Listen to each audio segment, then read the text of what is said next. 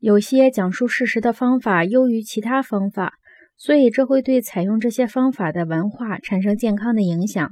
我这样说不是想要宣扬认识论的相对论，我希望让你们相信，印刷文化的认识论在日益衰退，电视文化的认识论在同步壮大，这些都会在大众生活中产生严重的后果。其中的一个后果就是我们将变得越来越可笑。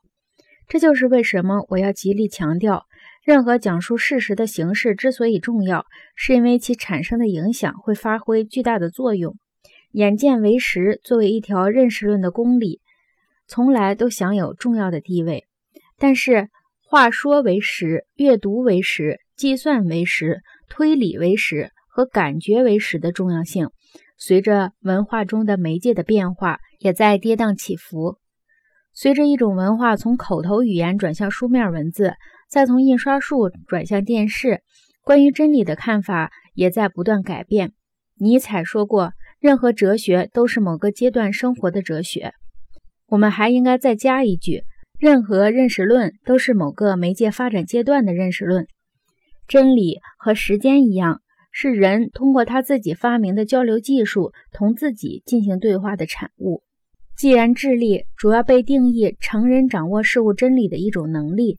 那么一种文化的智力就决定于其重要交流方式的性质。在一个纯粹口语的文化里，智力常常同创造警句的能力相关，即创造具有广泛适用性的精辟俗语的能力相关。据说所罗门知道三千条谚语。在一个印刷文字的社会里，有这样才能的人，充其量被人看作是怪人，甚至是自大的讨厌鬼。在一个纯粹口语的社会里，人们常常看重记忆力，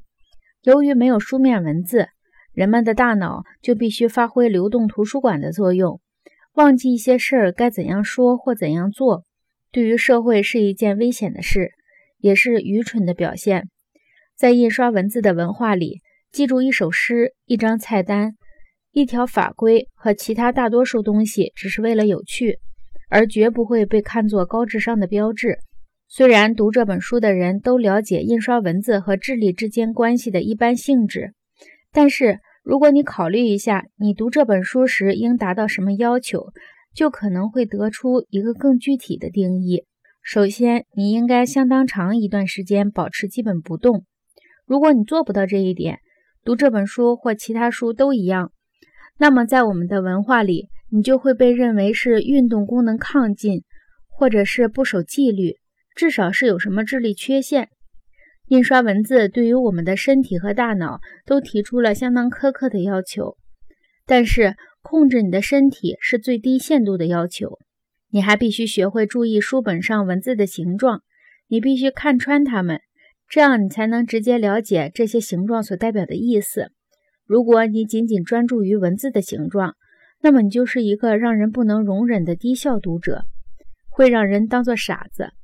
如果你已经学会了怎样不受外观的干扰去理解意义，那么你就应该采取一种超然而客观的态度。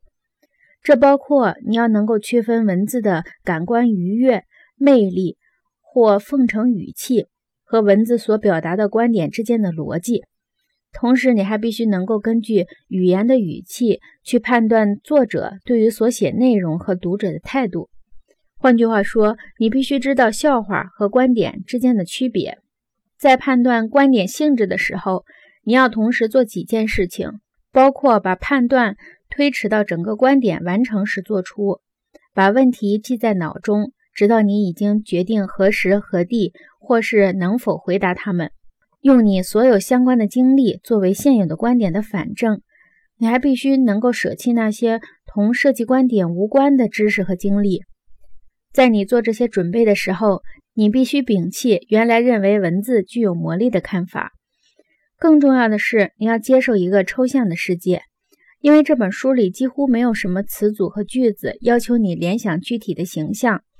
在签字的文化里，我们可以说某个人还不够聪明，需要给他画张图才能够帮助他理解。而现在，聪明则意味着我们不借助图画就可以从容应对一个充满概念和归纳的领域。